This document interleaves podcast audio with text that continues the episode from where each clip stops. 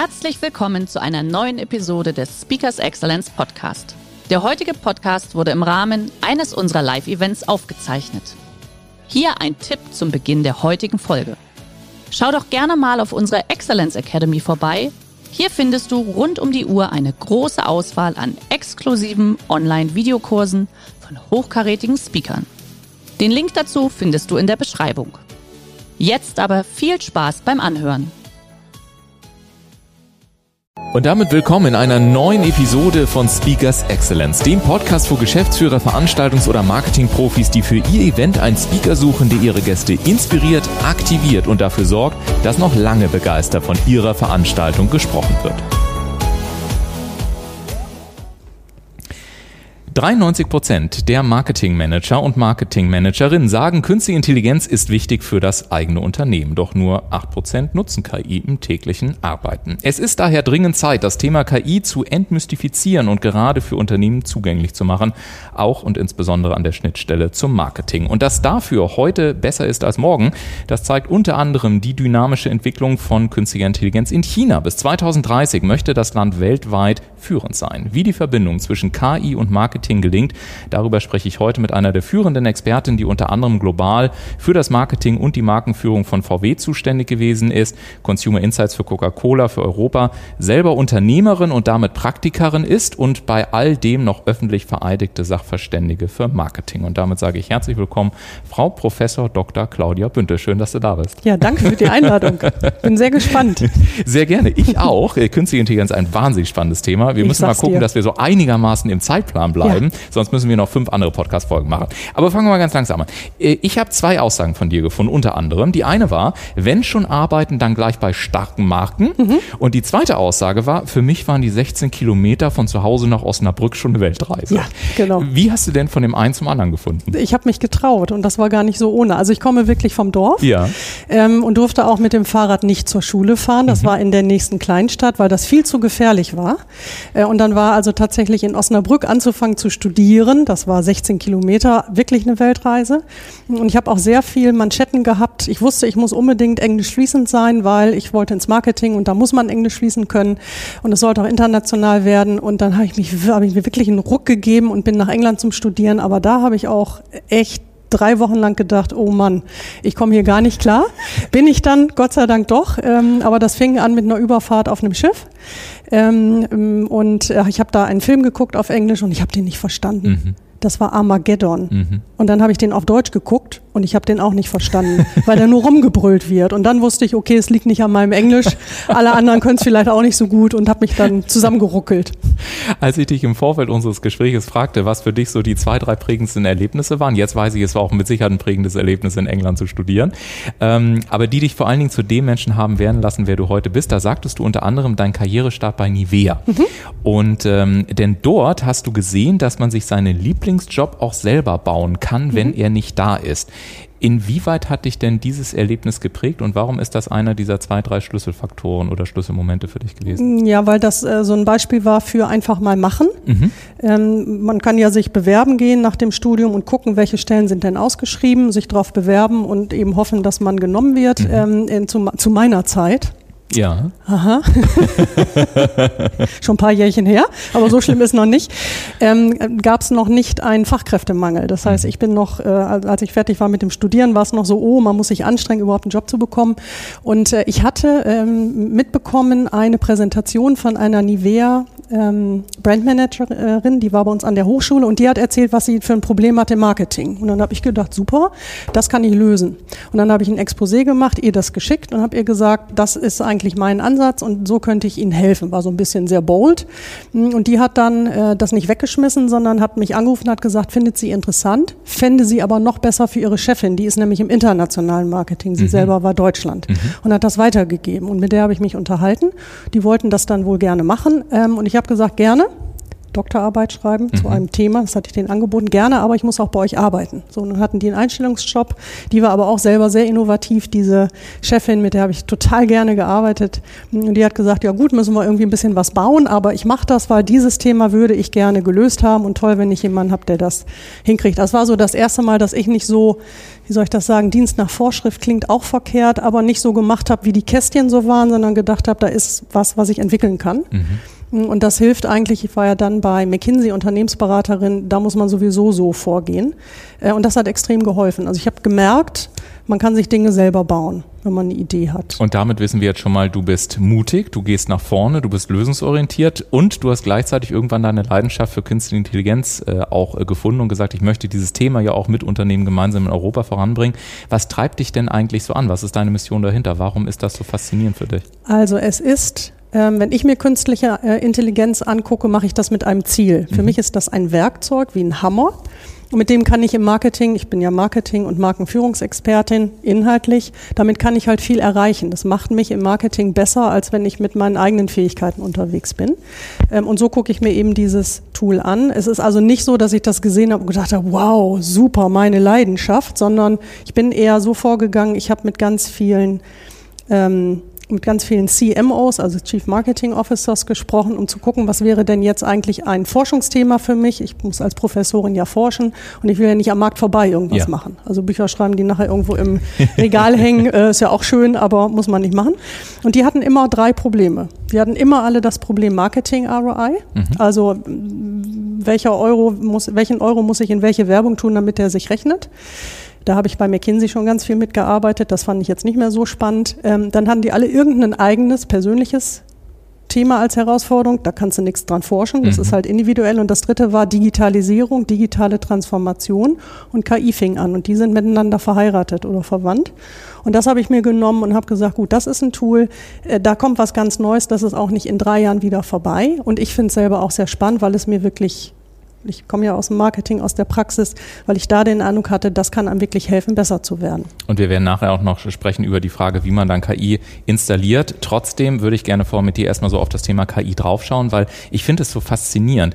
Ich meine, einerseits ist KI gefühlt ja schon sehr nahtlos in unseren Alltag eigentlich integriert. Wenn ich mir jetzt so als, als kleiner Unternehmer in Anführungszeichen, ja, mit einer kleinen Holding dahinter anschaue, was mittlerweile bei uns alleine mit KI-Prozessen da noch läuft, bis hin zum Chatbot und was mhm. man da nicht alles so machen kann. Ja. Und andererseits ist die Skepsis ja gegenüber gegenüber KI weiterhin teilweise extrem hoch wenn ich schon die Möglichkeit habe, mal jemand wie dich zu fragen, habe ich mich gefragt, ist das eigentlich eher ein Marketingproblem, diese Skepsis, oder ist das eher der Umstand einer fehlenden Empathiefähigkeit und einer einhergehenden Mangel, dass da wirklich ein Gefühl rüberkommt? Ist es ein Mix aus beiden oder ist es keins von beiden? Klär uns auf. wie viel Zeit haben wir denn? wir haben, lass mich auf die Uhr gucken, auf jeden nein, Fall nein. haben wir noch Zeit. also es kommt ein bisschen drauf an, äh, wo in der, wo auf der Welt sind wir gerade, um diese mhm. Frage zu beantworten. Also wenn wir mal nach China gucken, äh, da gibt es gar nicht die diese Skepsis. Das ist ein tolles Werkzeug, das macht mein Leben einfacher, das wird überall benutzt. Die haben das alle umarmt. Die haben auch nicht so viel Probleme mit, in Anführungsstrichen, Probleme mit Datenschutz. Sie geben sehr gerne persönliche Daten weg, wenn sie was davon haben. Und dann ist KI etwas, was ihnen das Leben erleichtert. Super. Das ist bei uns in Europa anders. Mhm. Europäer gucken eher drauf und ich habe eine eigene Studie dazu. Ich forsche ja zu KI im Marketing ich erspare dir jetzt die Details, aber die gucken eher so drauf und sagen, oh, neue Technologie, lieber mal Vorsicht. Ja. Das wollen wir uns erstmal genau angucken. Gibt es denn dafür Rahmenbedingungen? Gibt es denn Guidelines? Wie sehen denn da die rechtlichen Geschichten aus? Ach, gibt es noch gar nicht? Ach, dann lassen wir es lieber. Also mit sehr, sehr viel mehr Skeptis. Mhm. Skeptik. Das Blöde ist, neue Technologie musst du eigentlich erstmal umarmen und ein bisschen neugierig gucken, was bringt das denn? Wie kann ich das denn nutzen? Man muss auch mal auf die Nase fallen.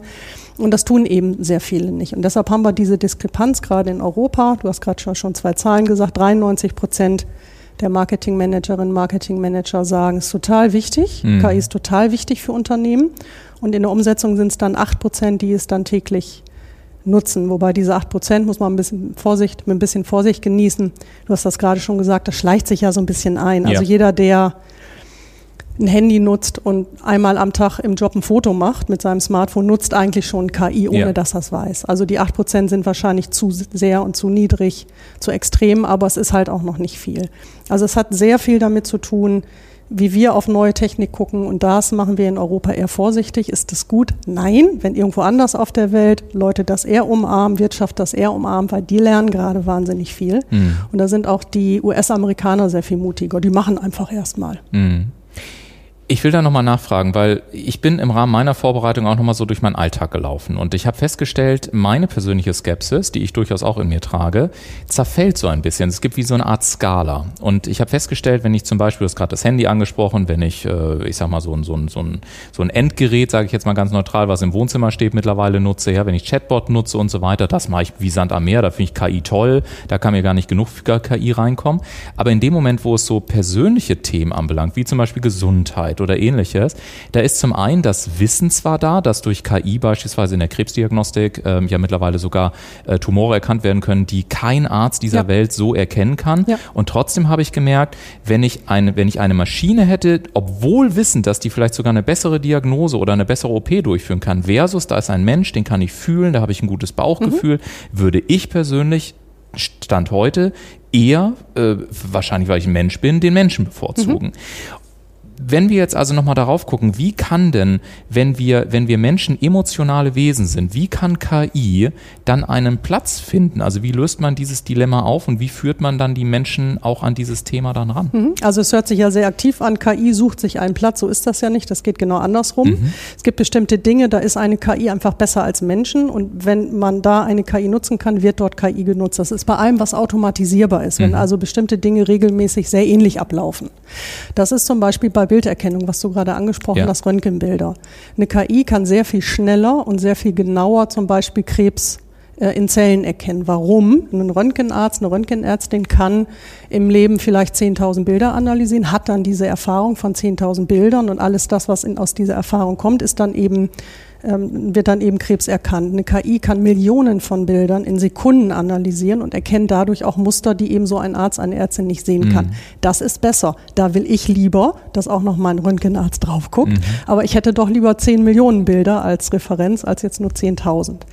In dem Moment, in dem es an das Persönliche geht, wo ich jemanden brauche, der das mit Empathie sich anguckt und dann auch vielleicht erkennt, ui, jetzt habe ich gleich ein schweres Gespräch mit der Frau Bünte, weil da hat eine KI was ganz Schlimmes mhm. erkannt. Da wäre mir persönlich lieber, das macht ein Mensch, mhm. der, und das kann eben eine KI noch nicht, mit sehr viel ähm, Zuversicht, mit sehr viel Freundlichkeit, mit sehr viel Empathie sich in mich reinversetzt und dann sagt, uiuiui, wie kriegen wir das denn jetzt in den Griff? Was muss ich denn tun? Und deshalb wird sehr viel in Deutschland äh, besonders diskutiert, dass KI ja auch Arbeitsplätze kostet. Das wird auch so sein, auch im Marketing. Also wer sagt, oh Gott, da geht ja vielleicht mal mein Arbeitsplatz bei drauf, das kann durchaus sein. Es ist jetzt nicht alles Gold, was glänzt oder der siebte Himmel ähm, und alles ist in rosaroten Wolken. Ähm, und zwar werden alle diese Jobs weggehen, die mit Automatisierung zu tun haben. Ich mache mal ein Beispiel. Wenn du Übersetzer bist für eine Sprache, da gibt es DeepL, da gibt es von Google schon ja. Übersetzungsmöglichkeiten, kennen wir alle schon, da ist eine künstliche Intelligenz dahinter. Diese Jobs werden jetzt nicht unbedingt bleiben. Was bleiben wird, ist, wenn unsere Außenministerin eine Übersetzung braucht. Die nimmt immer einen Menschen mit, weil ein Mensch noch sehr viel besser erkennen kann, oh, der hat zwar gesagt X, aber das Gesicht hat Y ausgesehen. Mhm. Insofern diese Zwischennoten, die kriegt halt eine KI noch nicht mit. Aber da gehen halt ein paar Jobs weg.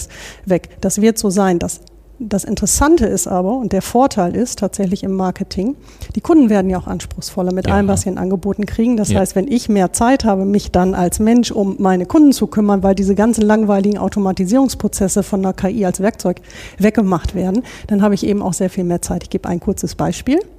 Ich habe Werbekauffrau gelernt. Also richtig was gelernt. Mhm. So mit Ärmel hochkrempeln, so. Und mein Chef sagte immer, Claudia, nichts Schlimmes aber geh mal in den Keller, da hatten wir die ganzen Bilderbände. Äh, wir brauchen ein Foto von einem Weihnachtsmann. Der darf nicht älter als 40 Jahre alt sein und der muss direkt in die Kamera gucken. Und dann habe ich Stunden im Keller gehockt und habe diese Bücher durchgeblättert. Und ja. dann bin ich mit drei Bildern wieder hoch, habe die, ja, nee, doch noch nicht richtig, wieder runter in den Keller. Das sind so automatisierte Prozesse, die jetzt eine KI übernimmt und ich bin sehr dankbar, ja. ja dass niemand mehr im Keller hocken muss, um das zu tun. Ich habe da teilweise gesessen, habe mich gefragt, warum habe ich Abitur gemacht, mhm. damit ich jetzt im Keller sitze. Mhm. Also man, man, kann sich das ganze KI-Thema angucken, kann sich sagen, na ja, da werden sich ein paar Dinge ändern, ja, es werden ein paar Jobs wegfallen, ja. Aber wir haben den Vorteil im Marketing, wir sitzen immer an der Schnittstelle mit echten Menschen. Das heißt, wir werden immer genug zu tun haben. Wir kümmern uns dann nur mehr um Menschen und weniger um diese langweiligen Prozesse. Mhm. Und das finde ich auch nicht gut. Und eine Sache, die ich von meiner Seite einfach mal ergänzen möchte, dann äh, ja, nehme ich das im Zweifel auf meine Kappe, dass ich das gesagt habe. Ich finde es aber tatsächlich auch in einem Punkt gut. Du hast gesagt, die Arbeitsplätze, die werden gefährdet. Auf der anderen Seite finde ich, ist es auch wichtig, dass wir in der heutigen Zeit aus meiner ganz persönlichen Meinung auch verstehen, dass wir eben auch nicht mehr in einer Zeit leben, in der ich einmal etwas lerne und dann erwarten kann, dass ich es 45 Jahre lang mache mache. Ja. Und, und diese, diese, diese Erwartungshaltung, die darf eben auch gehen. Also, dass eben auch klar wird, dass ich alle sechs, sieben, mhm. acht, neun Jahre eben auch mein eigenes Wissens update. Ja, wenn ich dann manchmal selber ein Unternehmen bin und, und dann sagen mir teilweise Leute, ja, ich bin seit zum Beispiel 35 Jahren im Marketing mhm. oder vielmehr bei mir ist es ja dann der Vertrieb mhm. oder ich mache das seit äh, so und so vielen Jahren, wo ich dann manchmal ein bisschen provokativ unterwegs bin, sage ich, okay, machen Sie das jetzt tatsächlich seit 35 Jahren oder machen Sie eigentlich das Ganze seit einem Jahr und seit 34 Jahren immer das Gleiche, weil das ist ein Riesenunterschied auf das Mindset.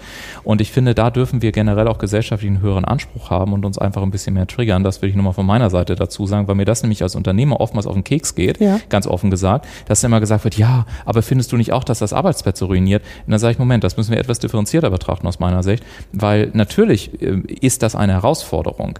Aber was wollen wir auch im internationalen Wettbewerb tun? Die Gesellschaft hat sich immer weiterentwickelt und verändert. Und ich glaube, da sind wir auch als Gesellschaft äh, gefordert, dem Einzelnen wieder mehr zuzumuten und auch selber kritisch zu sein und zu sagen, wann bin ich auch mal gefordert, mein eigenes Betriebssystem wieder abzudaten. Mhm. Also mir ist das ansonsten nur mal so als Ergänzung.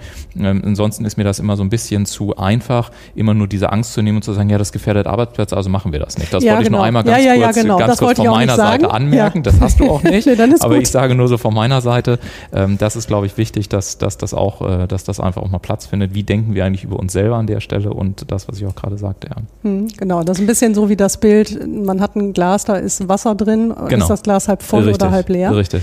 Ähm, und ich empfehle eigentlich immer auf Konferenzen, wenn ich Keynotes halte zum Thema Marketing und KI, dass man sich so KI mal anguckt, wie mit Interesse das Glas ist halb voll. Ja. Was ist denn da drin für mich? Genau. Und nicht zu denken, oh, alles mies, ich habe ja schon nur noch Hälfte Wasser drin. Mm, und wenn man das Ganze mal aus einer Unternehmensperspektive sich anguckt, ich habe ja viele Führungskräfte, die ja. ich betreue mit meiner eigenen Firma, die haben alle die Sorge, dass ihre Mitarbeiter, ihre Mitarbeiterinnen das Gefühl haben, sie sind irgendwann über. Mhm. Und nicht so richtig wissen, wie sie damit umgehen sollen. Die trauen sich teilweise nicht, KI-Tools zu kaufen, weil sie sich sagen, na ja, dann denkt ja der ein oder andere, er ist überflüssig. Der Gedanke ist richtig. Also sich Gedanken dazu zu machen, wie geht es denn gerade meinen Mitarbeiterinnen, meinen Mitarbeitern, was muss ich denn tun, um die mitzunehmen, ist total wichtig. Absolut. Und dann ist eben die Frage, wie macht man das? Mhm. Das ist eine Transformation, das dauert auch, das haben wir heute auch schon häufiger gehört. Das ist nicht so in einem halben Jahr zu tun, aber überhaupt erstmal die erste Frage zu stellen, nicht anzunehmen, alle machen KI, wir auch, sondern davor die Frage zu stellen, was bringt mir das? Was will ich eigentlich erreichen? Ähm, und wo stehen denn meine Mitarbeitenden ja. eigentlich und wie kriege ich die denn mit? Ja. Ja, absolut. Und ich fand das zum Beispiel neulich auch ganz faszinierend. Ich habe mir eine Software angeschaut, ich habe tatsächlich jetzt ihren Namen vergessen, ich war ganz fasziniert. Das ist auch eine künstliche Intelligenz, die Social Media Profile analysiert. Mhm. Das heißt, wie ist das Bild, wie sind die Texte da drin und so weiter, um ganz präzise Handlungsempfehlungen zu geben, wie sollte diese Person am besten angeschrieben werden, äh, welche Textbausteine empfehlen sich, äh, wie ist der Angang, ist das eher ein Typ äh, nach dem Schlag ja, oder eher ein Typ nach dem anderen Schlag. Das fand ich auch extrem spannend und habe ich auch so gedacht, wenn das in die Richtung geht, dann, dann ist das nicht nur eine Riesenchance, die ja dahinter steht, mhm. sondern es ist ja auch wirklich eine, genauso wie du ist eine Einladung, mal zu gucken, hey, wie können wir denn Kommunikation dadurch vielleicht noch vereinfachen? Weil das ist ja auch immer eine Frage, mit welcher Haltung gehe ich, glaube ich, ja. in, in, in, die Anwendung dessen. Ja. Weil Paracelsus hat ja damals schon gesagt, alles ist Gift, nichts ist Gift, allein die Dosis, Dosis. macht das Gift. Mhm. Und mit dem Skalpell kann ich Menschenleben retten oder ich kann eins, äh, kann einen umbringen, so ungefähr. Und ich kann mir vorstellen, auch bei KI ist ja wahrscheinlich Frage der Ethik, äh, der, der Anwendung immer die Frage oder immer eine der zentralen mhm. Fragen, die wahrscheinlich auch bei Entwicklung und Forschung vermutlich ja. relativ weit am Anfang stehen sollte, ja. oder? Ja, ja, also das auf jeden Fall. Ich gebe mal ein Beispiel Rewe. Mhm. Das, äh, online kann man sich angucken. Die haben sich selber eine, ein Mission Statement gegeben. Wie wollen sie mit künstlicher Intelligenz umgehen? Und das fängt an mit tatsächlich Menschen. Also nicht wir arbeiten mit KI so und so, sondern wir glauben an hm, hm, hm, Menschen. Ich habe das jetzt nicht auswendig. Ich habe das gerade diese Woche gesehen. Das fand ich sehr gut. Das heißt, die, die, die sagen, es gibt KI. Die sagen, wir kommen nicht dran vorbei. Wir wollen das auch nutzen, aber wir nehmen es nicht als Blackbox, sondern wir nutzen es mit einer bestimmten Haltung. Das ist eine richtig gute Idee. Du hast vorhin China angesprochen. Ja. Da würde ich gerne mal den Link drauf schauen, weil ähm, du hast auch gerade Rewe angesprochen und ähnliches. Ich finde, bei KI, was mir aufgefallen ist, als ich mich so ein bisschen vorbereitet habe, es gibt so zwei Hauptströmungen. Das eine fand ich so, ist so der stark forschende Charakter in dem Bereich, auch Grundlagenforschung. Das andere ist die Kommerzialisierung. Mhm. Du bist ja auch eine, die gerne als Fallbeispiel zumindest auch sagt, lass uns auch mal den Mut haben, nach China zu schauen, wie mhm. auch dort mit KI umgegangen wird, mhm. weil KI ja in China ähm, eine große Rolle spielt und China nach eigenen Angaben bis 2030 das führende Innovationszentrum der Welt sein möchte. Gleichzeitig kämpft aber China weiterhin mit einem starken Brain Drain.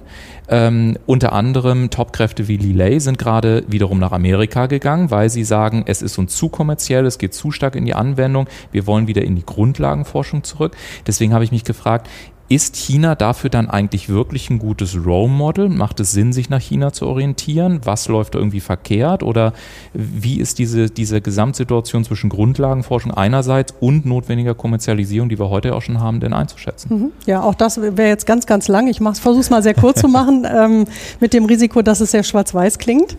Ähm, also du hast das gerade angesprochen, China äh, hat sich vorgenommen, weltführend zu sein bei KI. Die legen da richtig viel Geld dahinter und die haben drei gute Argumente oder drei gute Gründe, warum sie weltführend sein werden. Eins ist, ähm, wie groß das Land ist, 1,4 Milliarden Menschen.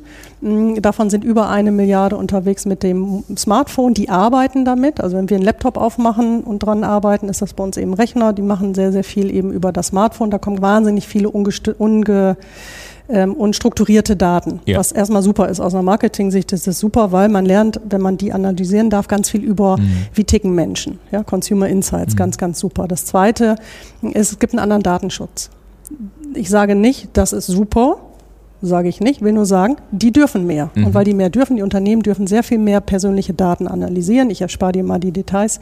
Führt dazu, dass sie über zum Beispiel Claudia Bünter als Verwenderin sehr, sehr viel mehr wissen als zum Beispiel europäische oder US-amerikanische Unternehmen. Und das Dritte ist, und da wird es jetzt spannend, das Dritte ist, dass die chinesische Regierung sich KI genommen hat und gesagt hat, das ist so wichtig, da machen wir eine eigene Strategie dahinter, da legen wir richtig Geld dahinter und wir wollen eben führend werden bis 2030. Die geben 16 mal so viel aus an Geld an die, in die KI-Grundlagenforschung, wie wir das in Deutschland tun. Wir haben auch eine Strategie zu KI. Es ist nicht so, dass wir keine haben, aber die chinesische, ich habe mir die angeguckt, ist sehr, sehr viel detaillierter. Mhm. Da ist übrigens sehr schön, dass es Übersetzungsprogramme gibt. Ich kann nämlich kein Mandarin. da war aber die Übersetzung ins Englische gut, die ins Deutsche nicht so gut. Mhm. Also da muss man tatsächlich noch dann Englisch sich angucken. Dafür war dann gut, dass ich in England war. Ja. Das nur so am Rande ergibt sich gerade so. So, das ist der Grund. Ähm, es wird in China, die nutzen das in der Wirtschaft, Alibaba, Tencent, WeChat, ja. so mal die Großen zu nennen, die lernen gerade so wahnsinnig viel über Consumer Insights, wie ticken Menschen, wann muss ich welches Angebot mit welcher Nachricht zu welchem Preis bringen, damit jemand das kauft? Und die lernen das in Echtzeit, die machen Marketing in Echtzeit, dass eigentlich gar nicht mehr die Frage ist, lohnt sich das nach China zu gucken? sondern man muss sich das mal angucken, wenn man gucken will, wie sieht denn die Zukunft auch bei uns in Europa aus. Nochmal, ich sage nicht Copy-Paste, gar nicht, aber da mal mit Interesse hinzugucken. Wir haben ja traditionell gelernt, ah, wir gucken mal nach USA. Mhm. Kann man auch machen, soll man auch machen, bitte unbedingt, immer schön über Tellerrand. Aber in China entwickelt sich gerade was, wo wahrscheinlich später die Musik so spielen wird, dass es sich lohnt, da mal hingeguckt zu haben. Ja, ich habe mich auch gefragt, äh, weil zum Beispiel, ich fand auch, äh, weil ich selber viel in der Welt tatsächlich unterwegs war und ich habe äh, zum Beispiel auch einen sehr viel natürlicheren Umgang mit Technik in den Schwellenländern gesehen. Mhm. Und ich habe mir unter anderem, ist nur eine These, aber mhm. ich habe mich gefragt, kann auch diese, dieser grundsätzlich verstärkte Optimismus daran liegen, dass vielleicht in anderen Kulturkreisen durch den technischen Fortschritt persönlich mehr Entwicklung und mehr, ich sag mal, Verbesserung des Lebensstils empfunden wurde, mhm. als das in einem Land wie Deutschland beispielsweise ja. der Fall ist, wo der Lebensstandard schon sehr hoch ist. Ja. Ist das so? Ja, oder? ja, ja, klar. Also äh, psychologisch ganz klar. Ja. Ähm, wir in den sogenannten Mature Markets, mhm. also den schon ausgereiften, man hört es ja auch am Wort schon, ist fertig. Ja. Ne? Der, der, Kuchen ist schon gebacken, da kann sich nichts mehr entwickeln. Ähm, wir wollen den Standard halten. Das heißt, wir haben gelernt, alles das, was jeder Generation ging es immer besser, also meinen Eltern besser als meinen Großeltern, mir besser als meinen Eltern. Das wird jetzt mal schwierig für die nächste Generation. Die kann eigentlich nur noch den Standard halten. Was macht man dann? Man versucht zu bewahren. Alles das, was neu dazukommt, ist ja eine potenzielle Gefahr, mhm. was wegzugeben, was ich schon mal hatte. Mhm. Und ich weiß nicht, ob ich was Neues und was Besseres dafür wiederkriege. Wenn du aus einem Schwellenland kommst, und ich sage nicht, China ist ein Schwellenland, aber weil du gerade das angesprochen hast, dann kann es dir ja nur besser gehen. Egal, was du jetzt machst, es kann ja eigentlich nur vorwärts gehen. Und wenn mhm.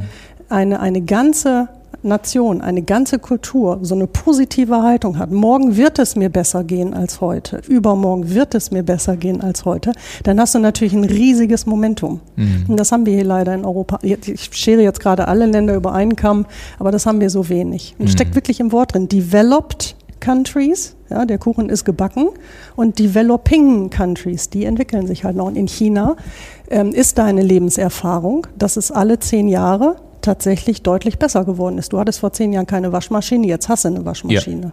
Ja. ja. So ja. super.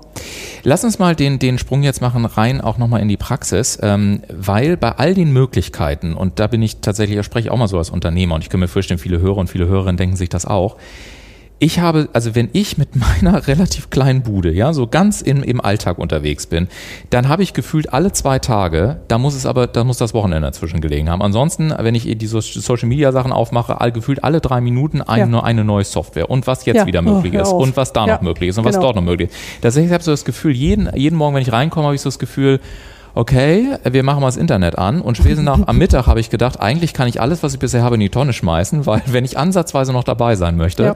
dann müsste ich jetzt eigentlich schon wieder tausend neue Sachen kaufen und irgendwelche anderen. Das heißt, ich habe so das Gefühl, da liegt so ein riesen Aufgabenberg, der egal ja. was ich mache, einfach nicht weniger wird. Ja. Und wenn ich mir jetzt noch vorstelle, nicht böse gemeint, aber wenn ich jetzt noch vorstelle, da kommt jemand, der brennt für KI und sagt, Sie müssen noch mehr KI in Ihrem Unternehmen machen, dann kann ich mir vorstellen, dass man irgendwann da auch sitzt und sagt, Oh, ganz ehrlich, mhm. äh, ich, der Berg ist mir jetzt schon zu groß. Also meine ganz praktische Frage, wie wird KI an diesem Punkt sexy? Wie, wie, wie fängt das an, wirklich Spaß zu machen? Wenn, wenn die Überschrift, ja stimmt, ich bin ja auch nicht hier, um zu sagen, KI muss Spaß machen, aber ich verstehe das, wenn die Überschrift heißt, ähm, es macht mir das Leben leichter. Mhm dann ist es richtig und dann ist es gut. Ansonsten war es ausprobieren, dann hat man was gelernt, das ist auch prima. Also, man fängt nicht an, ein Werkzeug zu benutzen, um das Werkzeug zu benutzen. Du nimmst ja auch nicht einen Hammer in die Hand, weil alle anderen auch einen Hammer in der Hand haben. Du nimmst einen Hammer in, der in die Hand, weil du davor entschieden hast, ich möchte ein Haus bauen. Und dann weißt du, ein Teil davon kann ich nur mit diesem Hammer. Und dann nimmst du den Hammer in die Hand. Genauso ist das mit KI. Also wenn du nur, ich, weil du jetzt gesagt hast, dein Beispiel, deshalb sage ich jetzt du. Also wenn man meint, alle anderen nehmen KI, alle anderen sagen, das ist super, ich muss das auch tun, dann ist das schon verkehrt. Ich bin ja Strategin von Haus aus, ich war mal bei McKinsey Unternehmensberaterin, man fängt vorne immer mit dem Ziel an, mhm. was will ich erreichen? Wenn dein Ziel nicht Haus bauen ist, ist Hammer verkehrt. Mhm. Und dann kann es durchaus sein, dass du mit den Tools, die du gerade verwendest, also mit der ganzen Software, die du schon hast, genau richtig aufgestellt bist. Und dann brauchst du auch keine KI. Kann aber auch sein, dass dann zwei, drei, vier Software as a Service Tools, also Dinge, die ich lizenzieren kann, dass ich nicht selber programmieren können mhm. muss, dass die mir tatsächlich helfen. Ähm, ich kann dir jetzt sieben Tipps runterrattern, aber der erste ist eben und der wichtigste ist erst sagen, warum, wo will ich hin, dann entscheiden, welche sind dann die richtigen Tools, da ruhig mal zwei, drei ausprobieren, möglichst nicht einen Zehn-Jahres-Vertrag mhm. unterschreiben, mhm. keine gute Idee, immer wieder raus können, denn ja, es entwickelt sich wahnsinnig weiter. Ähm, und dann wirklich auch äh, sich sagen, wenn es nach, ich weiß jetzt nicht, zwei, drei, vier Mal ausprobieren nicht hilft, ja, normalerweise sagt man, das Problem sitzt vor dem Rechner. Mhm. Bei KI nicht, weil die ist ja dazu da, dass mein Leben einfacher wird, ja. meine Arbeit einfacher wird. Wenn das nicht funktioniert, wegschmeißen, dann ja. war es nicht gut. Also und dann, was mir, äh, was mir sehr auffällt, ich gucke mir sehr viele Best Practice Cases an, also von Software as a Service, kann auch ein paar erzählen, wenn wir die Zeit noch haben. Was mir da auffällt, ist, man muss ein bisschen aufpassen als Anwender. Die meisten Startups schreiben, sie machen was mit KI. Mhm.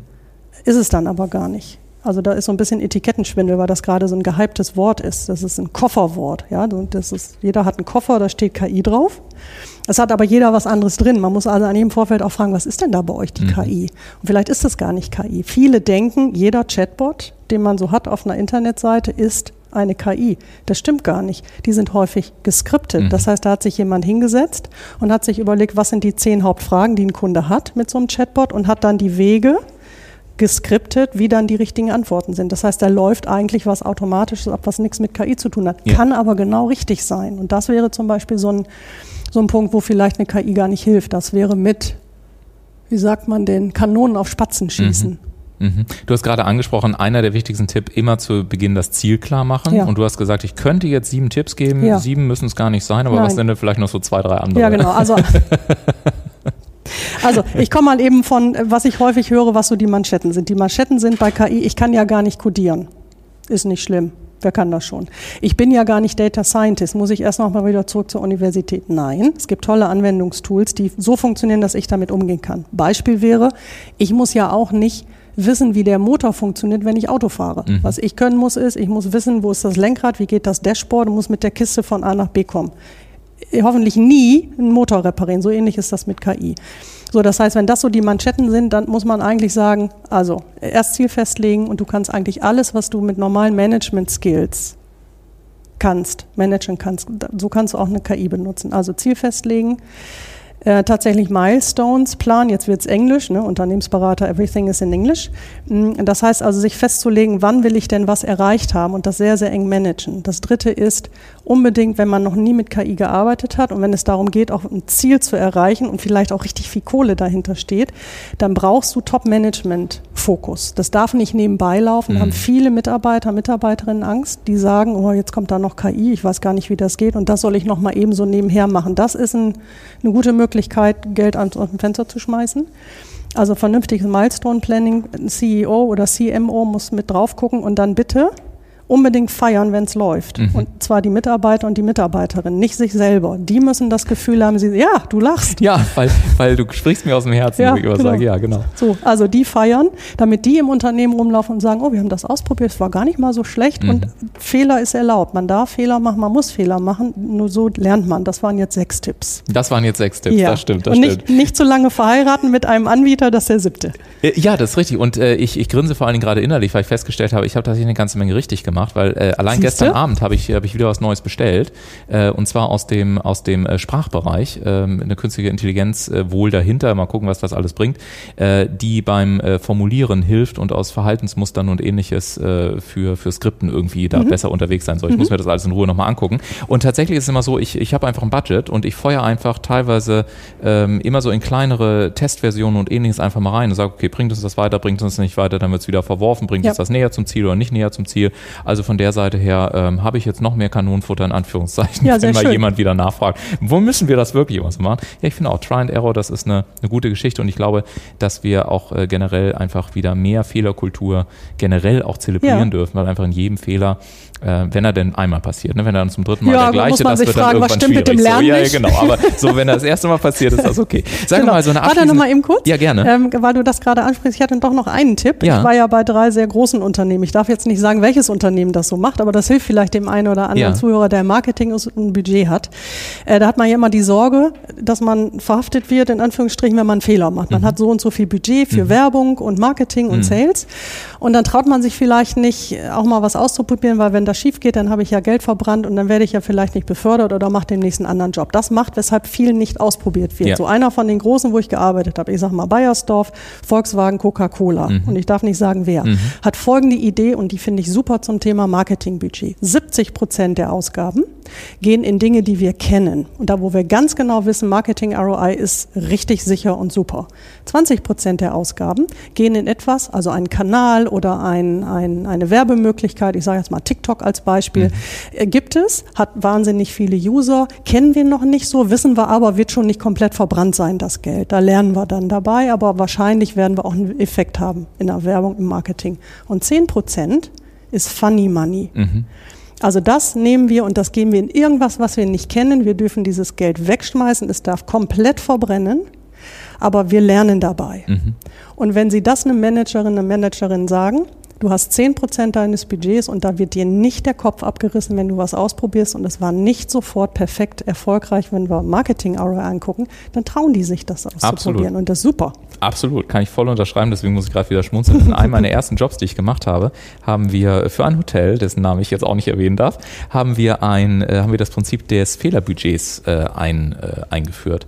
Und jeder Mitarbeiter hat ein Fehlerbudget bekommen und mit der, und vor allen Dingen, das war damals auch das, das Revolutionäre, fand ich zumindest, ähm, äh, mit der Verpflichtung, dass es ausgegeben werden muss. Mhm. Man, da, man durfte es mhm. also nicht bis Jahresende behalten, sondern man musste dieses Budget ganz klar ausgeben. Das heißt, wir wollten, dass die Mitarbeiter sich wirklich trauen, Fehler zu machen um den Fehler auch daraus wieder zu kompensieren, um daraus wirklich eine, eine positive Lernkultur auch zu schaffen und mit Fehlern auch etwas Positives zu verbinden, genauso wie du sagst, dass mir da nicht der Kopf abgerissen wird, mhm. war mega erfolgreich und vor allen Dingen hat es die Reaktionszeiten extrem beschleunigt. Und gerade im Hotel geht es ja sehr schnell, Gast sitzt am Tisch, ist unzufrieden, irgendwas ist passiert. Ja. Wenn da der erste der Oberkellner gerufen werden muss, ja. der gerade im Weinkeller ist, dann dauert das zehn Minuten mhm. und äh, bis dahin kannst du die Emotionen gar nicht mehr kontrollieren. Also wollten wir natürlich, dass die Leute sagen, oh Mensch, äh, tut mir leid, nehme ich natürlich, ne, dann wird das gebongt und dann geht es runter vom Fehlerbudget und, äh, und dann kommt das richtige Essen so ungefähr. Mhm. Äh, geht äh, ziemlich stark in dieselbe Richtung. Also wir würden wahrscheinlich allein über dieses Thema ja. noch ganz, ganz viele Podcast-Folgen drehen können. Ein Träumchen, ja. Wir sind auch sehr gespannt, was Sie eigentlich da draußen sagen. Vielleicht sagen Sie schon die ganze Zeit, mein Gott, wie erreiche ich denn jetzt überhaupt die,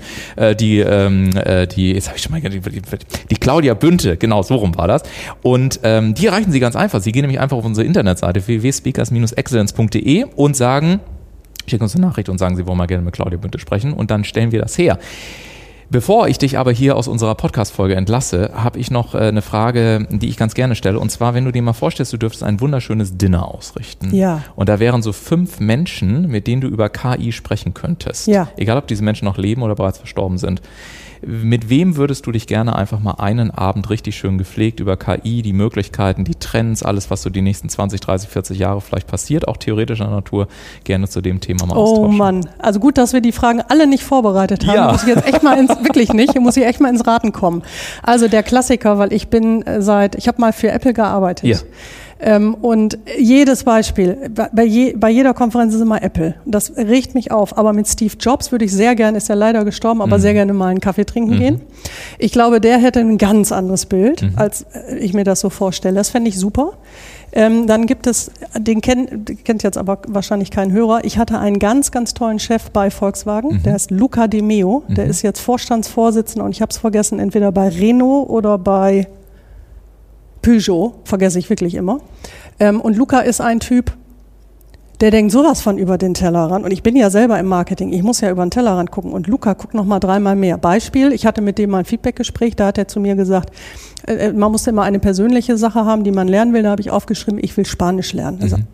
2008, da sagt er zu mir, Claudia, you don't want to learn Spanish, you need to learn Chinese. Und ich so, warum das denn? Mhm. Heute weiß ich warum. Ja. Das ist Luca. Also mit dem würde ich sehr, sehr gerne zusammensitzen. Ähm, und dann verlassen mich eigentlich schon die Beispiele, weil die Klassiker, die mir sonst noch einfallen, sind alles Leute, die mit KI zu tun haben. Aber eigentlich müsste man das mit Menschen tun, die jetzt nicht automatisch äh, KI schon auf der Visitenkarte haben. Was denn mit dir? Mit mir? Ja, wir können kann ich gerne, dich nicht auch einladen? Ja, das kannst du gerne machen. Ich bringe sogar was zu essen mit. Ja, ja, sehr schön. Ich habe noch einen. ja, gerne. Ich habe noch einen. Äh, auch nicht lachen, Angela Merkel. Ja. Die ist ja Physikerin. Ja. Ähm, und ich glaube, dieses öffentliche Bild, was von ihr haben, also ich habe sie nie gewählt, jetzt auch nicht denken, ich mache jetzt gerade CDU-Werbung, aber das Bild, was wir so im öffentlichen Leben von ihr haben, ist, ist sie, glaube ich, gar nicht mhm. mal nur. Äh, ich glaube, die ist super, also wie klingt das jetzt, wenn ich das sage?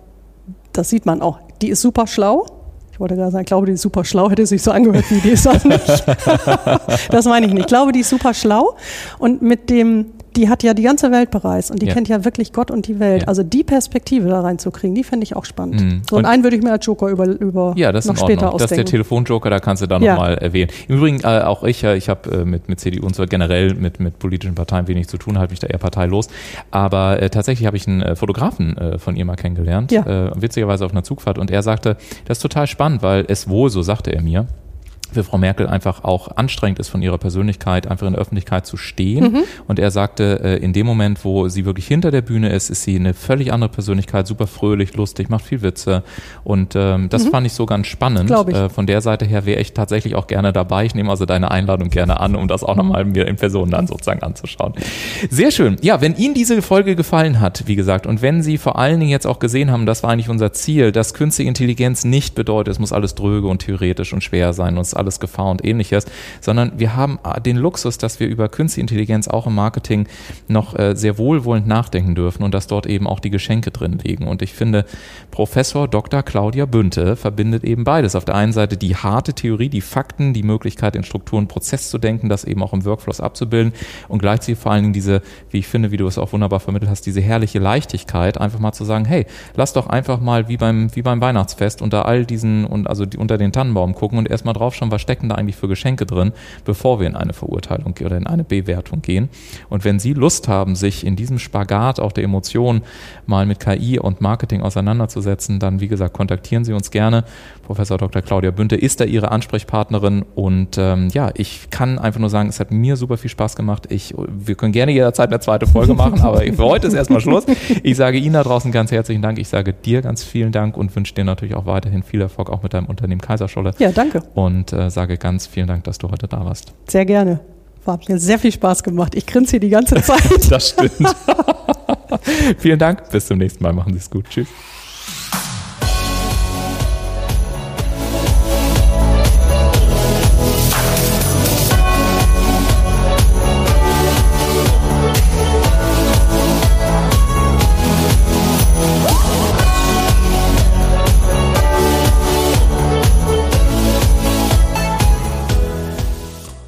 Der heutige Vortrag hat dir gefallen?